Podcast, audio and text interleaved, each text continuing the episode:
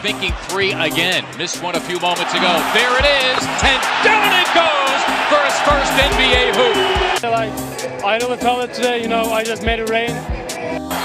Hold me back, fam. A below average three point shooter. There's Simmons.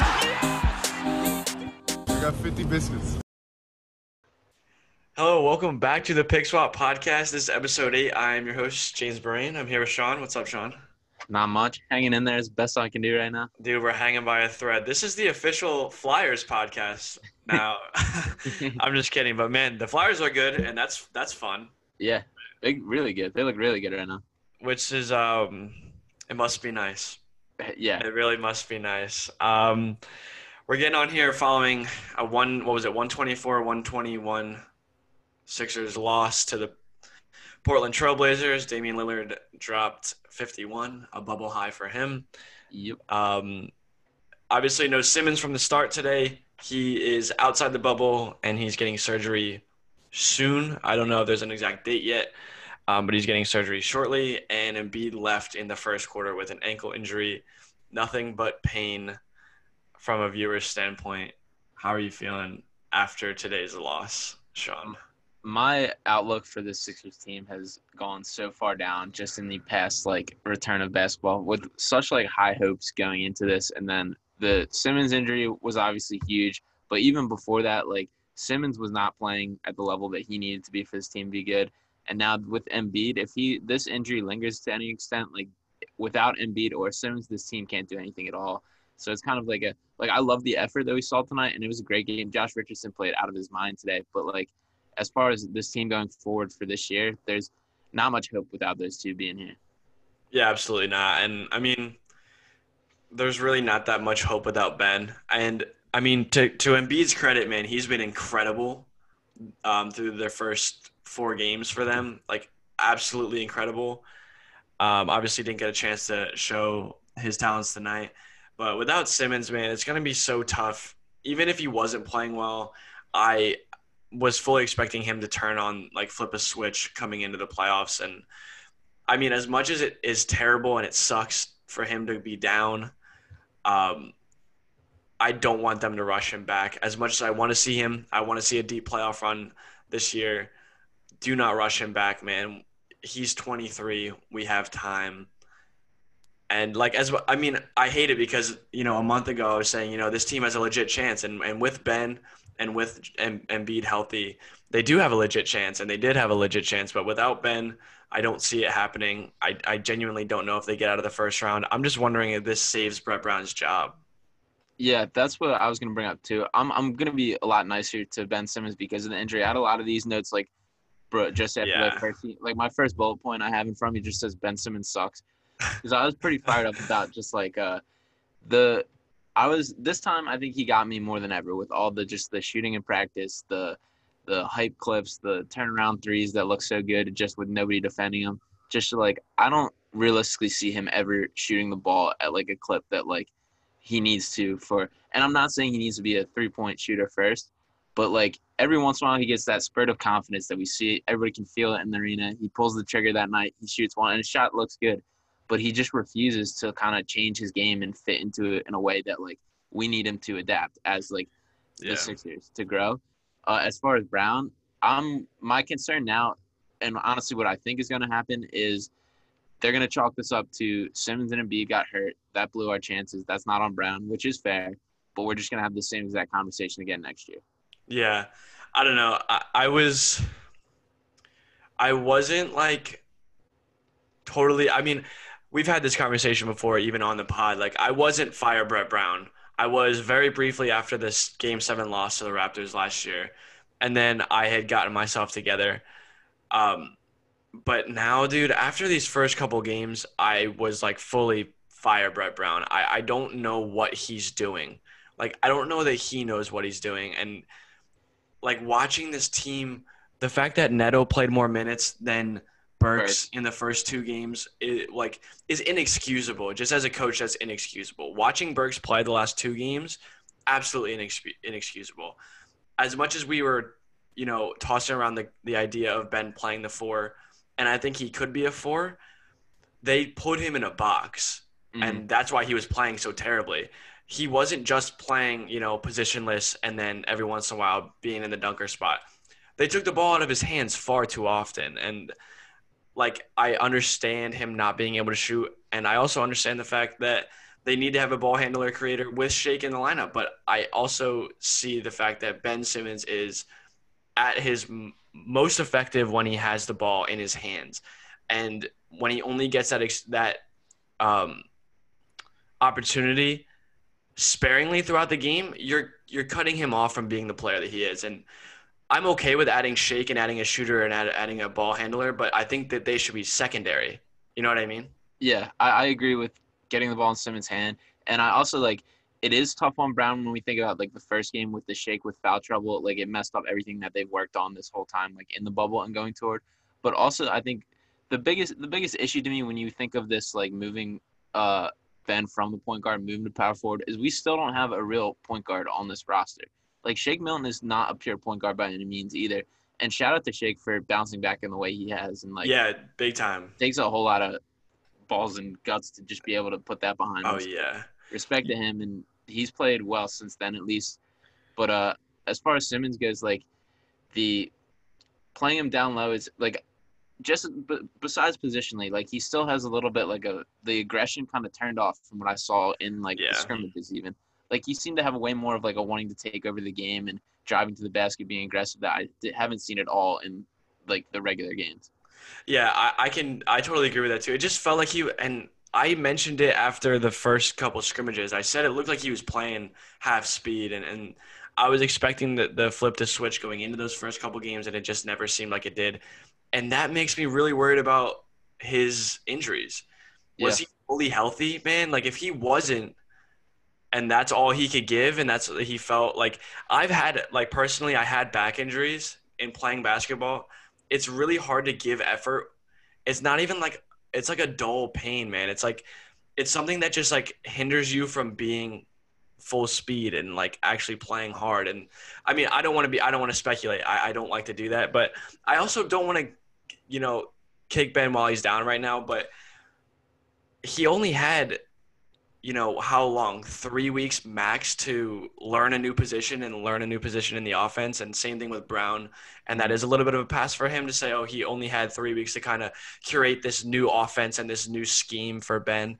But you know a good coach would have figured this out earlier. They he's had ben and shake on the roster since you know july. So I, I don't i don't know. I i i look at the options out there and i'm worried about them not having another good option, but Kenny Atkinson is available. And apparently Nate McMillan might get canned after this year for whatever reason, but I've seen reports of that too. And, you know, I can't imagine that those wouldn't be upgrades from Brett Brown. Yeah, I I'm very much uh, considering leading the forefront of the Brown Brett fire Brett Brown charge, just because like when we think about how disappointing the season was before all the bubble, just like the regular season, and then the Sixers had their reset button, they had their chance to everybody get healthy, let's reset things, we come back, and the team looked the exact same, and like the way they came out flat and just kind of like like even though what's their record in the bubble now? Are they three and two? Shoot, um, yeah, three and two. Three and two. It feels like they're about like zero and eighteen. It se- yeah, it seems like they haven't won a game yet. Yeah, even like like the team doesn't have any like step on their throat, any dominance, any way to finish in the way that Other like- than Embiid, other than Yeah. Embiid, and yeah, and shout out Embiid and Tobias have both played out Tobias has been very impressive Yeah. in the bubble. I also don't want to let it slide that Elton Brand and management like maybe did the worst job that I could have thought of building this roster. Like the roster construction is so far and away from what Ben and Joel need as star players that it's actually obscene. Like looking at this roster, the only player that fits with them is Burks and maybe GR3. Mhm. And you I, could I, I like the Tobias fit still, but it's I- I don't mind forever to figure Tobias. it out. Like I don't mind Tobias. Yeah, But like you spent 109 million on Horford. You you made the trade for Josh Richardson, who just doesn't fit here. I like Josh. I think he's a good player, and he had a great game tonight. you But- also you get a whole different Josh every single game. You never know exactly what you're getting. Yeah, He was 14 of 40 coming into this game, and then he was like 16 for 20 tonight. So like you don't you don't get the same Josh every time, and like he's still young. He's on a cheap contract. I like him. I do like him, but he just doesn't fit. Like I saw a tweet today that said, if I'm Elton Brand in this short off season, I'm sitting Joel and Ben down in a lock in a conference room, and I'm saying, who do you guys want? Yeah. And I'm doing everything I possibly can to get those guys. Like you're doing wrong by Joel and Ben by not allowing them to play with players that complement them at all. Yeah. It's it's really disappointing. A hundred percent. And to touch on the Josh Richardson, like the role that they're trying to like kind of box him in at as like the defensive like glove, like that's just not him. Like he's not good enough as a defender and he has so many like assets to his game that he can bring out that he can't use in this. Like he kind of just looks like the fake tough guy kind of running around doing like his thing, almost like what they tried to do with TJ McConnell. And TJ Yeah. is a very different player from Josh Richardson. Yeah, So- no, it's it's weird. Like they don't have defined roles. I mean, like, it, like I think there's a lot going on. There's a lot. There's far too many things, and as a franchise, you look at stability in in franchises, the teams that are good, the franchises that are consistently good, and there's roles and there's defined leadership. I Mhm. like Brett Brown. I do, and I don't not believe in Brett but he's also been given a revolving door with star players, starters, and everyone in between. Every single season that he's walked in the door when he played with this or when he's coached with the Sixers. Ben and Joel have had a different starting five like every six months that they've played for the Sixers. Mhm. You can't you like obviously with the Colangelos, you mess that up big time. You bring in Elton Brand, who again I don't dislike. I think I still believe in them putting it together, but they need to get it done as soon as possible. Like Yeah. this cannot happen again. I understand that, and the expectations are like astronomically high for Ben and Joel, and I'll get into that soon because I want to bring that up as well. But there's still time for both of them. They're twenty, what, twenty six and twenty three Right. like it's it, we can relax a little bit on them but you're also making it impossible for people to want to come here and you're also making it impossible for them to play at their peak and you only have so many more years of Embiid left as much as I love the guy. He's a ticking time bomb in terms of in, of in terms of his body. He's 7 foot 2 big guy. You know they don't last forever and they don't grow on trees so you need to capitalize on him being here now you can't keep giving him Al Horford's rather than Buddy Hield's. You can't keep Right. giving Ben, um, whoever it is, Josh Richardson's rather than Malcolm Brogdon's. These are the like, these are the issues that you run into as a front office. You can have all this money, you can have, you know, this freelancing in this room, but when you you mess it up time and time again, you know, you're gonna have people question you. Right. I again, I like Brett Brown a ton as a person and the way he like has conducted himself throughout this whole thing. But I think we're now at a stage that we've kind of outgrew him in this, in that like, again, I think he's done a great job developing.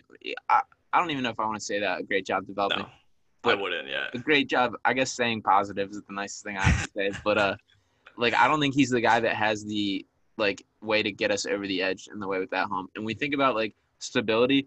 The stability in the organization needs to be with Simmons and Embiid. And it looks like we finally have kind of the GM, Josh Harris stepping up, Elton Brand stepping up, like the the position set up there versus we've seen the revolving door that in years past. That we now need to be so locked in on finding the right pieces to surround all that. And that like I, I agree. I think it's 100% you meet with Embiid, meet with Simmons because I refuse to be anywhere near the team that says we need to break them up because I don't think that's the answer at all. No, hell no. And I mean, you saw the bullshit that Cleveland said they have an enticing package. Unless they, unless they're able to move Lake Erie into Manayunk and create a beach outside of Philadelphia, it's not happening. There's Yeah. no. I, like and I I know and all my friends you know I'm biased I'm a biased Sixers fan I understand that but there is maybe a list of four players that would have to be included in a package for Ben Simmons and if it's not Luka Kawhi or Giannis in that package deal I don't want it and like maybe that's just me being way too optimistic for Ben's future but I don't think that giving up a 23 24 year old all-star is worth anything that Cleveland or anyone else has to offer unless it's another superstar Yeah, it's tough. You're not going to find guys better than Embiid and Simmons on the open market. Like when you think about top players in the NBA, these are legit superstars that you have in your pocket, and you don't want to just give them up for any reason. So when I think about any of these like trade packages that are being considered, like we're not going to be any closer to winning a championship if we do one of these. Like even the again, I think the whole Cavs roster isn't enticing enough for me to want to No. make a move in that regard. But even like, I don't know, maybe you can swing something like say Portland decides that they they don't think they're getting over the edge. Maybe McCollum or Dame Lillard if you can find that. But even that, I don't think they're doing that. And it's kind of like one of those. I think the the grass isn't always greener on the other side. Like this is who we have, and these are fantastic players. But now we need to find a way to make it work. And I don't think you need another superstar. Like everyone's always thinking about, oh, we need to get this big name player, another big name player. You have Ben Simmons, Joel Embiid, and then you have Tobias Harris, who has been really good. You need you need guys that complement them. Like that's all it is. You look at Milwaukee. Mhm. Milwaukee has Giannis, and then they have a really big step down, and they have Khris Middleton, and then they just have a Robin bunch of Lopez, guys or Brooke Lopez. Yeah. yeah, Brooke Lopez. Like you just have a bunch of guys that fit your system and play basketball the way that Giannis needs them to play basketball. And they're great because of that. They let their best player be the best player that he can be. It's it's honest to God, it's that simple. And that's why it's so frustrating as a Sixers fan to watch the Sixers constantly step on Ben and Joel's toes by giving them another power forward or another center to start in the lineup, or giving them a guy that can't shoot threes to play shooting guard for them. Like you could have gone out two years ago and gotten Zach LaVine for four years, eighty million dollars. You could have. You didn't want to pay that money, but you'll pay Al Horford one hundred and nine million. It's backwards as hell to me, and it's so frustrating. And like, I know I'm getting emotional, and I'm getting like probably off topic, but it's, and I don't want to give up on this season yet. I know, Right. I know it's probably over, but you know, the Eagles won a Super Bowl with Nick Foles. So anything can happen. If Embiid's healthy and he's able to play in these series, I don't put them out of anything. Genuinely. The level the level Embiid has played at in like since he's been in the bubble is tough to take anybody or it's tough for anybody to take us in a seven game series. And if we can like rework the offense a little bit because I think pretty much no matter no matter how you cut it, Simmons is out for the rest of this season, which is the right move. There's no no reason to rush him back if he's yeah. not Unless, ready. dude, unless they make it to the Eastern Conference Finals and he can come back and be healthy Mhm. and somehow make a run, I mean that looks like it's the only the only way it's gonna happen. right. Sorry, I didn't mean to cut you off. No, you're good. So say it's looking most likely like the Celtics we have, right? Uh, yeah, the three seed, yeah. so I still don't see anybody guarding like on, on No. the Celtics roster guarding Embiid. You dump him in there, he's having his way every single game. We still can like find a way to squeeze past that. Just see what happens. Like we still have good enough players around if they can put it together, but there's gonna have to be some real rework of the offense and making it swing. Which again, that falls on Brett Brown. We'll see what happens with that. Yeah, I could also see like I think um, Horford should still come off the bench. I genuinely, I think if Embiid's healthy, I think you just implement Burks into the starting lineup. Yeah, Burks is. I don't see why not. It's also And- incredibly frustrating that all we've needed and the biggest bench piece we need is a guy that can shoot off the bench and play backup point guard point guard minutes. And that guy has been on our roster and just not playing for whatever reason. yeah, yeah, and I mean another like Matisse has actually looked really good. I, Mhm. he still was, you know, limited offensively and understandably so. He hasn't had a lot of time, but like tonight, he made he had a huge steal late in that game, and block. Horford and Richardson, you know, messed it up. But Right. he had a great steal. Like that was a huge play late in the game in crunch time. He had a big block on Mario Hezonja's shot. Yeah. And that's another three. one of those where he has no business being able to block. Just his No. wingspan is out of this world. Watching it for me though, I was like, I was so happy watching it because I, saw it happen. I'm like, oh, Matisse is gonna block that, Yeah. and then he did, and I was like, there's not many people in the league that can do that. And right. I mean, he's another guy. I, I trust that Matisse will develop into someone serious, like a serious competitor and a serious like actual piece in this league. I think that he's going to be a guy that you really need to hold on to, and I've said that before. But so like in a trade, I, I he's in my untouchable list. Like right now, looking at this roster, to me, the untouchables are Ben, Joel, Matisse. I don't know. I mean, I- would love to keep Matisse if it's a deal breaker. And I'm also, for me, Embiid's 1,000% off limits. If the right offer comes for Simmons, I think you have to think about it. Because, Like I'm what? also- what? Like what though? like, uh, I don't, I don't know. I don't have. It's got to be a legit superstar. Like I'm not. Like De- Devin Booker? like I would consider for Booker, but I don't know. I'm also at the point where I'm very much growing frustrated with. I don't see Simmons growing into the potential that he has. Dude, I think you gotta relax.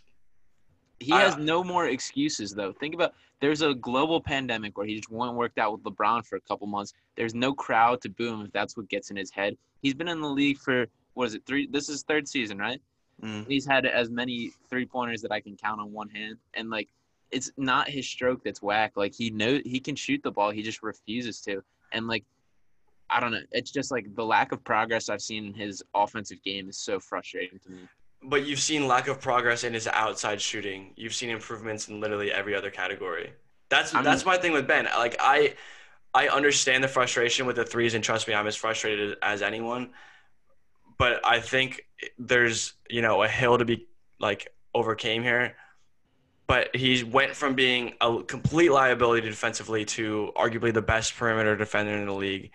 He's been completing, or I'm sorry, finishing at the rim at a higher percentage this year than than any time in his career. His turnovers has gone down big time. Like But Dude, it it- frustrates me like the as far as the defensive thing. You look at these the first game that back in the bubble, it looked like he was back at LSU. Like it's the the flip the switch that like competitiveness, the drive that he just lacks that I see sometimes. But but you didn't see that all like almost all season. You maybe caught True. that a game every once in a while. It- Like that's why I'm questioning his health coming into this bubble. Which if he wasn't healthy, why the hell was he playing at all? yeah, And is who's like it just seems like this is always the case with this team and this organization is like someone doesn't know something. Like at first it was reported that this was a, another like back injury, and then it was reported as an ankle injury, and then it was Yeah. reported as a six to eight week recovery time, and then it was reported that he's done for the season.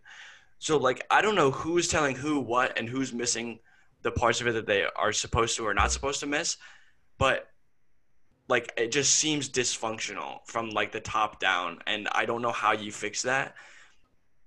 Is it a culture thing? Is it like I know Ben seems as if he's kind of a um like a loner, I guess. Like he doesn't seem to do a lot with a lot of people, and I don't. I'd take that as you might, but like Yeah. I just I don't I don't know. I think this falls.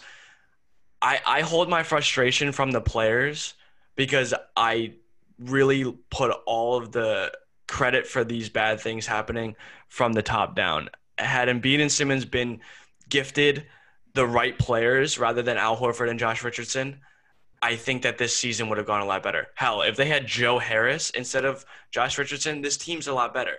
Like it's it's fit, it's timing and it's fit. We've seen all these teams over the last couple years be teetering on the edge of good and bad or teetering on the edge of good and great.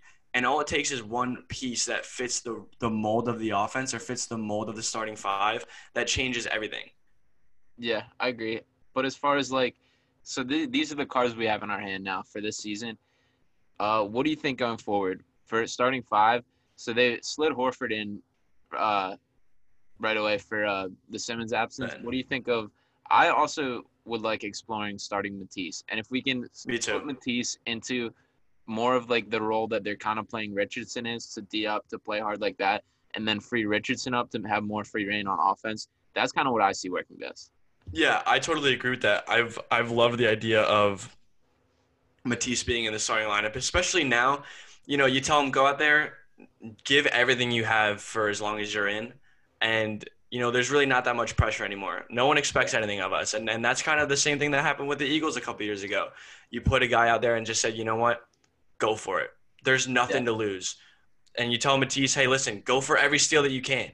Play defense as hard as you can, as you know how to do, and I mean, you're gonna get. He gets dumb fouls. He does a lot, and he gets in foul trouble when he plays a, a lot of minutes, which is that's a rookie thing. You know, it's just being a young guy.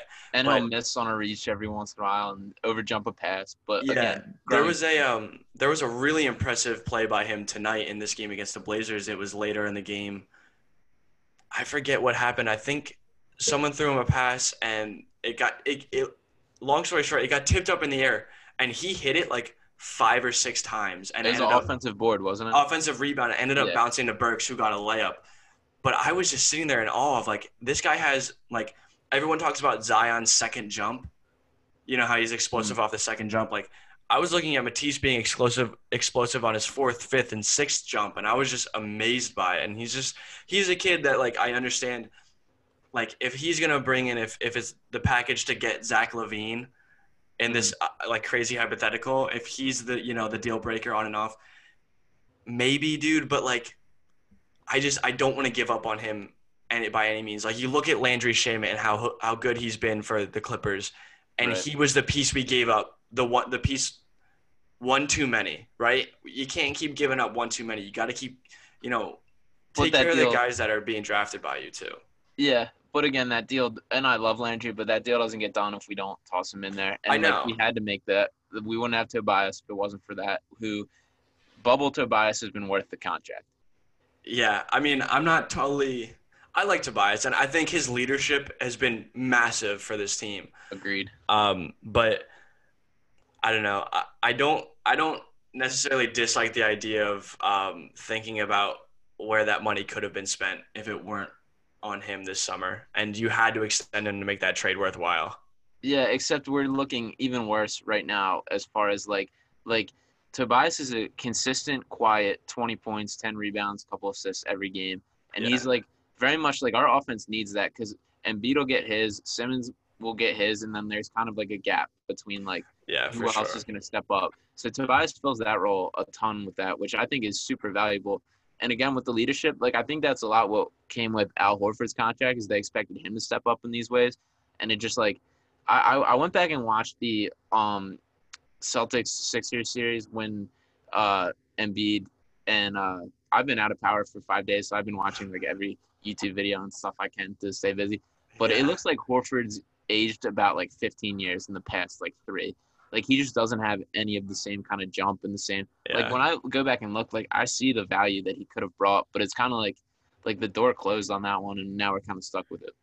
I mean, that happens, dude. He's old. Like Yeah. he's been around for a long time, and I, like it seems that he got old over the summer. Yeah, or like over last summer because you know I could I got myself convinced that he was going to be worth it or I got myself convinced that he might be you know he might fix all the problems or some one of the major problems and I think he still does he has just- played well too. Like Yeah, r- uh, recently. yeah, but like the I like the Embiid health the Embiid minutes always needed a guy that could come in and be good behind him right. Are you paying far too much money for him? Absolutely. Could you have gotten some production out of like Dewayne Dedmon? Probably. I've said this before, I'll say it again. Expensive cars have expensive insurance. Mhm. You you got to know Embiid. You know, like I said earlier, he's kind of a ticking time bomb. You're just waiting for something to happen with his body. And you know, paying Al Horford is, you know, the luxury you know, to your your Audi or whatever car you have, like your Rolls Royce, you're gonna have to have that expensive insurance to make sure that car stays in better shape going forward. But I, I don't know. Like obviously, like I said earlier, I would much rather have a Brogdon or whoever it may be instead of Horford. But here we are, you know. So sometimes Yeah. you kind of just have to take it and roll with it. And, and I don't love the idea of shaking everything up again Mhm. but I would I do like the idea of making one move that really like complements and kind of shifts the way that this offense looks. Yeah, it's also tough because they don't have a lot of money now. They're pretty trapped with like moves they can actually do. They're gonna have to hit in the draft and find. Uh, we talked a lot about Aaron Nesmith, and the more like I think about it, like if we can move up and get him, I think that's a huge solution to all this. Or Saddiq Bey, dude. I've been watching a lot of Saddiq Bey fi- yeah, and I think that he could be really valuable for them. yeah. The the draft is gonna be huge because we don't have a lot of money, so it's gonna be Yeah. kind of a minimum deal. So if we can score anything, veterans minimum, that kind of thing. Yeah. But uh, yeah, I don't know. Uh, and I think Embiid's gonna needs to be uh protected at all costs. Like when you talk about like a ticking time bomb and like like I get it, but it's also like there's nobody more valuable to this franchise than him. And like no. when he's at his best, like there's you can't name anybody in the league that can guard him on a regular basis when he's No. playing to the ca- the level he's capable of.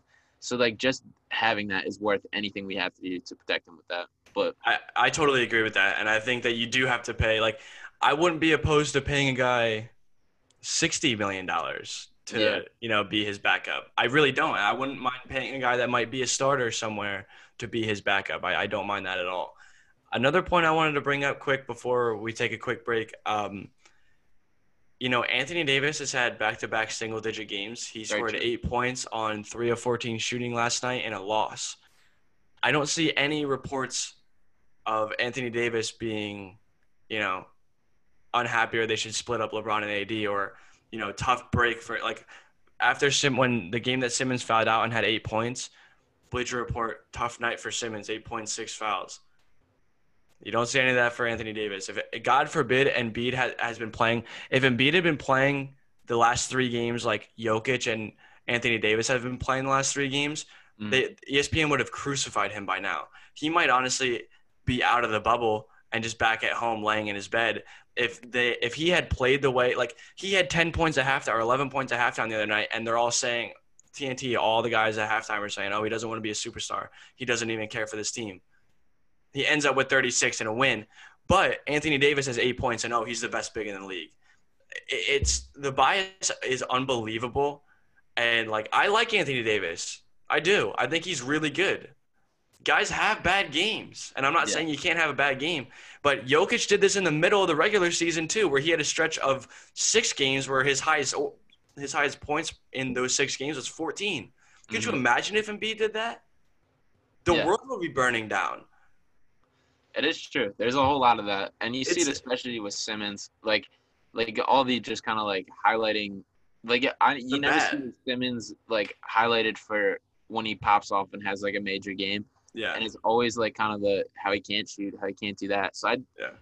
I mean, there are guys in that regard, so I get we're kind of a little shaded with that, but you definitely see it with like Anthony Davis especially, and also it's super weird to see LeBron with a gray beard.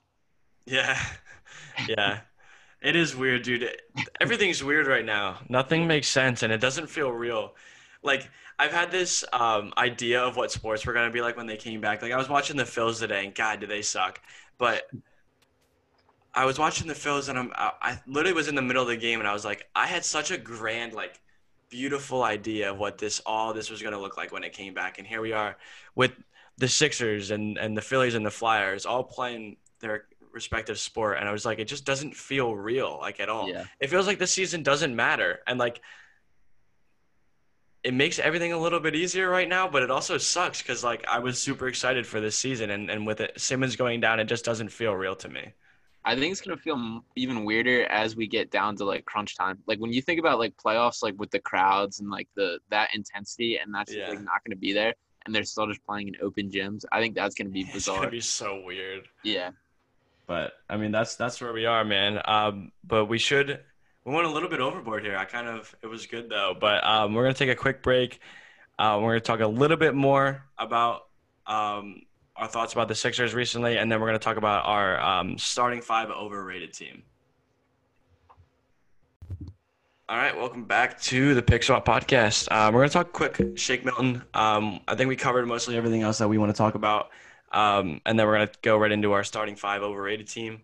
Um, you know, Shake, I, the expectations are mixed. Obviously, right now, a guy, a young guy stepping in, pl- starting for this team. You know, a team with high expectations. Um, he was what he had 11 points on oh he was over 0 of 3 from 3 um, obviously the game winner against San Antonio or and he had a decent game against the Wizards right Mhm. he had what 16 points against the Wizards I believe. Um, uh, so not bad right mm-hmm. looking good I mean I don't expect much more than 16 points from him that's a gr- that's a really good game for him Yeah, he was. He kind of like he was a guy more than anyone who just had a ton thrown on his plate really quick. yeah So like that first blow up when we saw the first game, which he looked not good at all and had the foul trouble and everything. Like I kind of made me nervous with just like not as much that I didn't have faith in him, but just like maybe too much too quick for him. So it was kind of it was really good to see him bounce back and be able to like show it showed a lot of mental toughness. With that.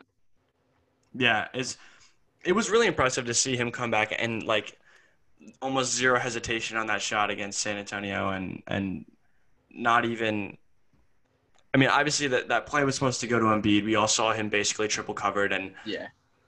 you know, Horford gave it back to him, so that's confidence from um, Horford going to Shake. and it was it was really nice to see. And obviously, Embiid being the first one over to congratulate him on that um, was nice to see. And after their whatever they little the little thing that was blown up into Yeah, I also I have absolutely no problem with that. Like, no, and and Uh, you yeah. clearly see that Embiid and Shake didn't take it personally. It's Right. basketball. You mm, know what I mean? Um, you know, obviously high hopes for him going forward. I don't think that this like shortened season, this this bubble season is um like a real reflection of like completely what we'll see from him going forward. I think it's a good indication that he could be a starter and he could be a productive player. Um, I also don't mind us maybe seeking out a guy that can actually play, like is a true point guard um, in free agency or in a trade or something like we were talking about earlier. I wouldn't mind seeing that happen and, and maybe move him to the backup point guard role. mhm. Um, but I also don't mind seeing him, you know, being injected into that starting lineup for the long term. But we'll see how that goes. Um, I mean, there's not too much to say about him yet. I, I've been not necessarily like super impressed, but definitely by no means disappointed in his play so far. Yeah, I think he'll have some more thrown him, which is crazy to think even more just because it seems like his Yeah. role keeps growing growing. But with Simmons out, like I think he's going to be counted on to score a little more than I think would have otherwise been expected. Yeah, yeah. I think we'll see him um, in like the role he was in when he first had that good run later Right. in that the season before it got cut off, obviously. Mhm. So we can get right into our um, starting five overrated team. I've, I'm curious to see what yours is. I feel like we might overlap a little bit. Okay. Um, but uh, so we'll just go by position. I'll start at point guard. Um, my starting point guard for my overrated team is Kyrie Irving. okay, I like that. I, yeah, I have no problem with that pick. I'm gonna go with uh, Terry Rozier for mine. Okay.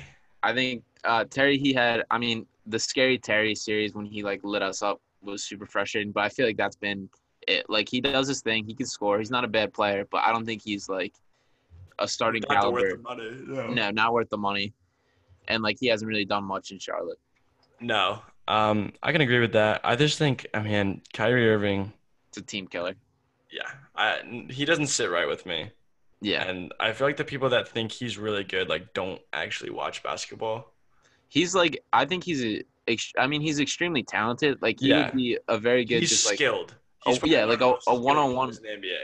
Yeah, like a one-on-one play to 21. He's up there with anybody. But as far as like a team basketball winning games, I don't think he brings to the table what he should. No.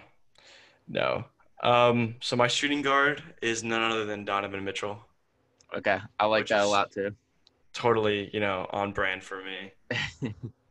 I'm gonna go with uh, Tyler Herro. Okay.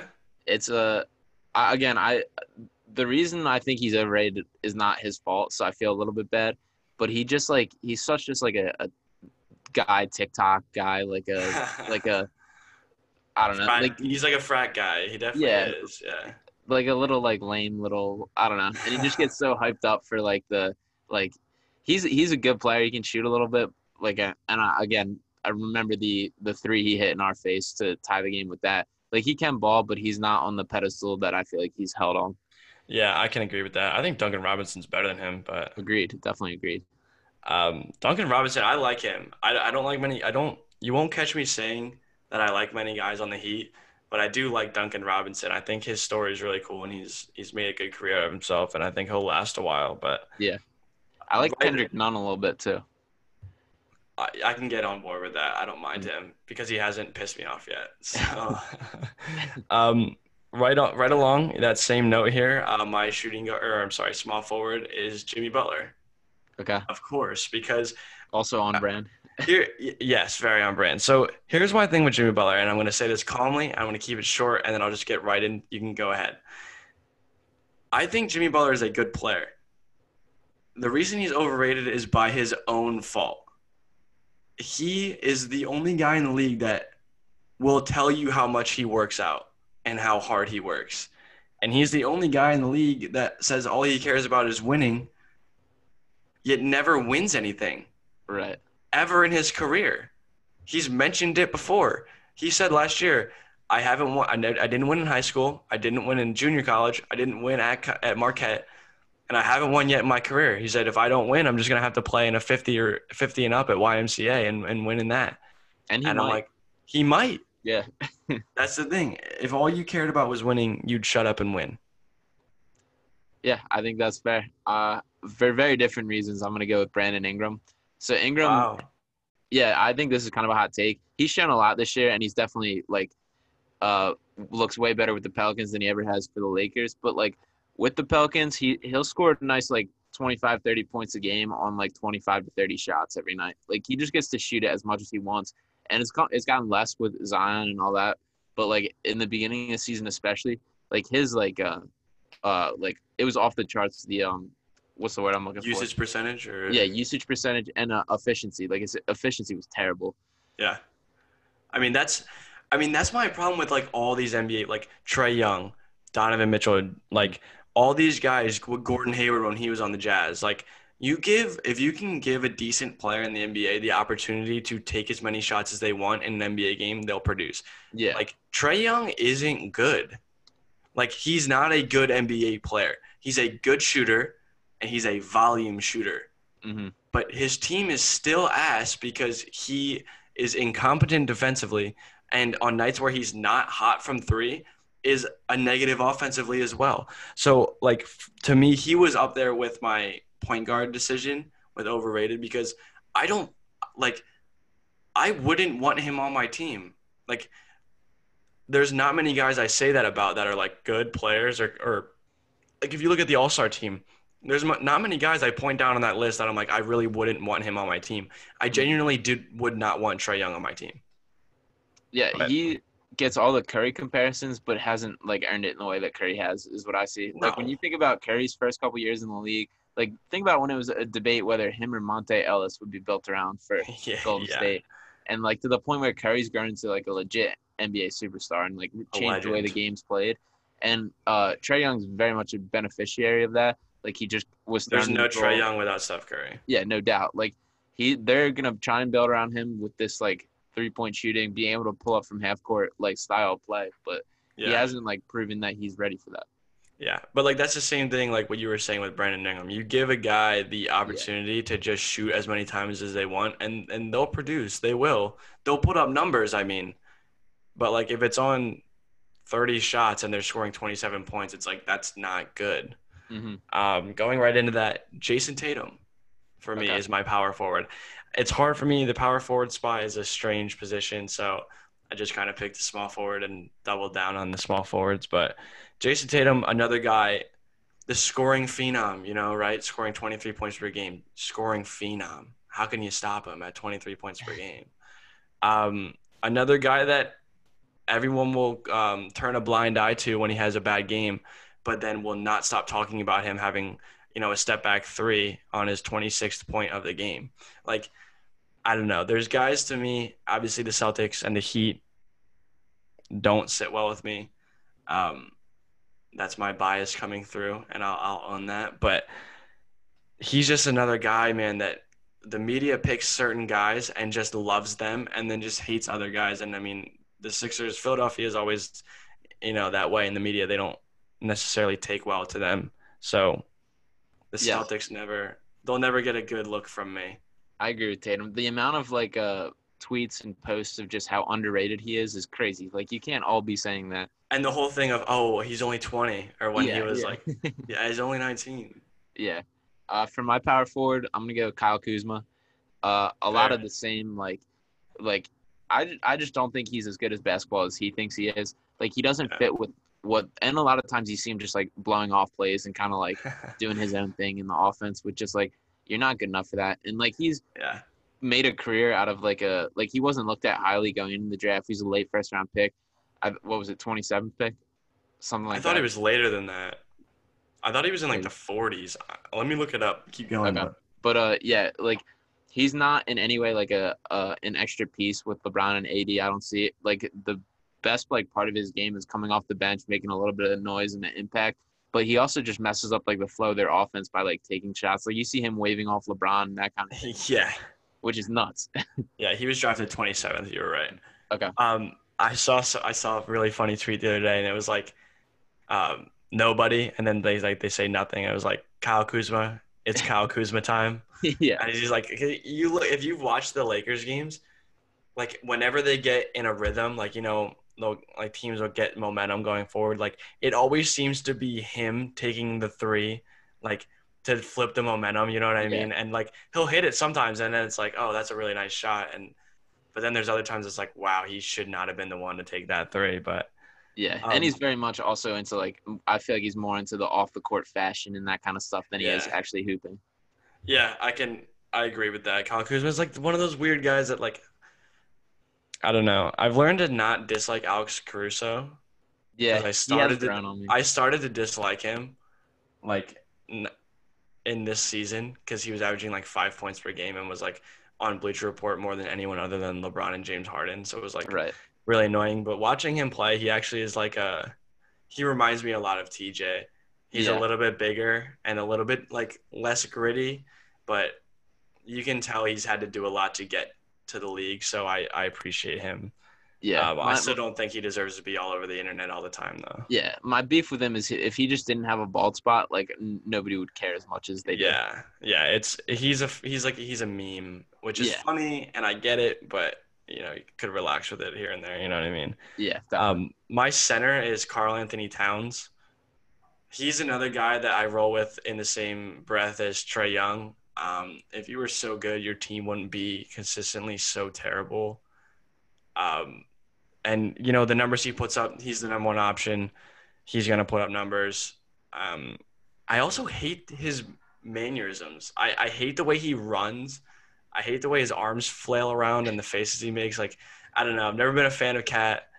Um, rest in peace to his mom, though. That was really sad. yeah. Um, but still, not not a big fan of of Karl-Anthony Towns. I never really have been. Yeah, uh, he goes right in line with Wiggins in that regard. Like, if him and Wiggins were actually that good, they would have won a couple games. Like, they would have made the playoffs. Yeah. That's all they had to do. Yeah. Uh, for my center, I'm gonna go with Dwight Howard. Uh, Howard, he's kind of found himself with the Lakers with this Yeah. new role, but he's like, I think there's just as many guys that could be productive with that who don't have like the name Dwight Howard, and he's also just like, like I don't know, like I, he was extremely extremely dominant in the prime of his career, but then just like Yeah. kind of used that to float through for a while was my beef with him. Yeah, I can I can see that. I, I like seeing him successful though. I like seeing that he can uh, he's got his feet back under him and he's playing decent basketball again. I do see like, but that's the Lakers effect and that's the, Le- the Right. LeBron effect. Like, do you think J.R. Smith would have a job if it wasn't for LeBron James? Like, do you think J.R. Smith would be J.R. Smith if it wasn't for the fact that he played with LeBron in, in those finals? Like, I think definitely lot- not, but it's also a lot of guys that are like that though, like that have played with LeBron and then like carried that notoriety throughout Right. their career.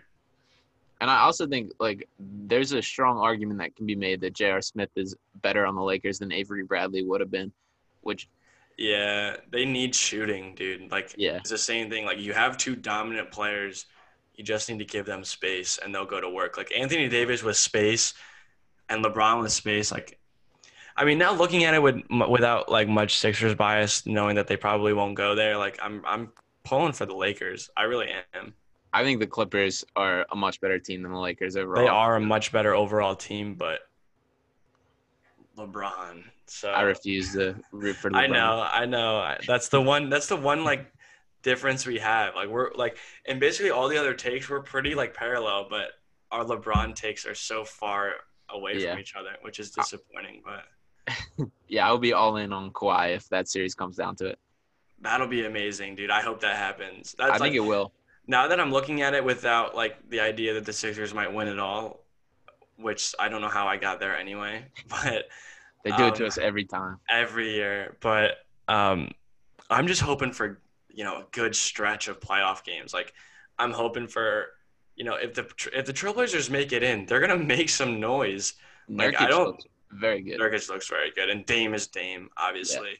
But like that whole one through eight there, dude, is not. There are no easy games in the West, and Mhm. even the East. Like looking down all the way to the six seed, if if Embiid's healthy, one through six is really solid. hmm Like could beat anyone on any given night. So it's it's exciting to be an NBA fan at this point. Yeah, definitely. Um, that being said, I think we can wrap it up here. We went a little bit, you know, longer than we might have anticipated, but um, we're gonna try to get back on schedule this week. We had obviously, Sean, you had your uh, power outage, so that's- that sucks. out of our control. Um, I'm that sorry. we were able. Yeah, no, no worries there, man. We're gonna get back to it on Wednesday. I've been posting YouTube videos, um, so if you guys want to go check that out on YouTube, follow us on Twitter. Um, we're gonna the Sixers play what Tuesday night. Mm-hmm. Who do they play? Uh, I'm gonna look it up. I almost want to say, I forget actually. They play the Suns. The Suns. I was gonna say I thought it was a West Coast team.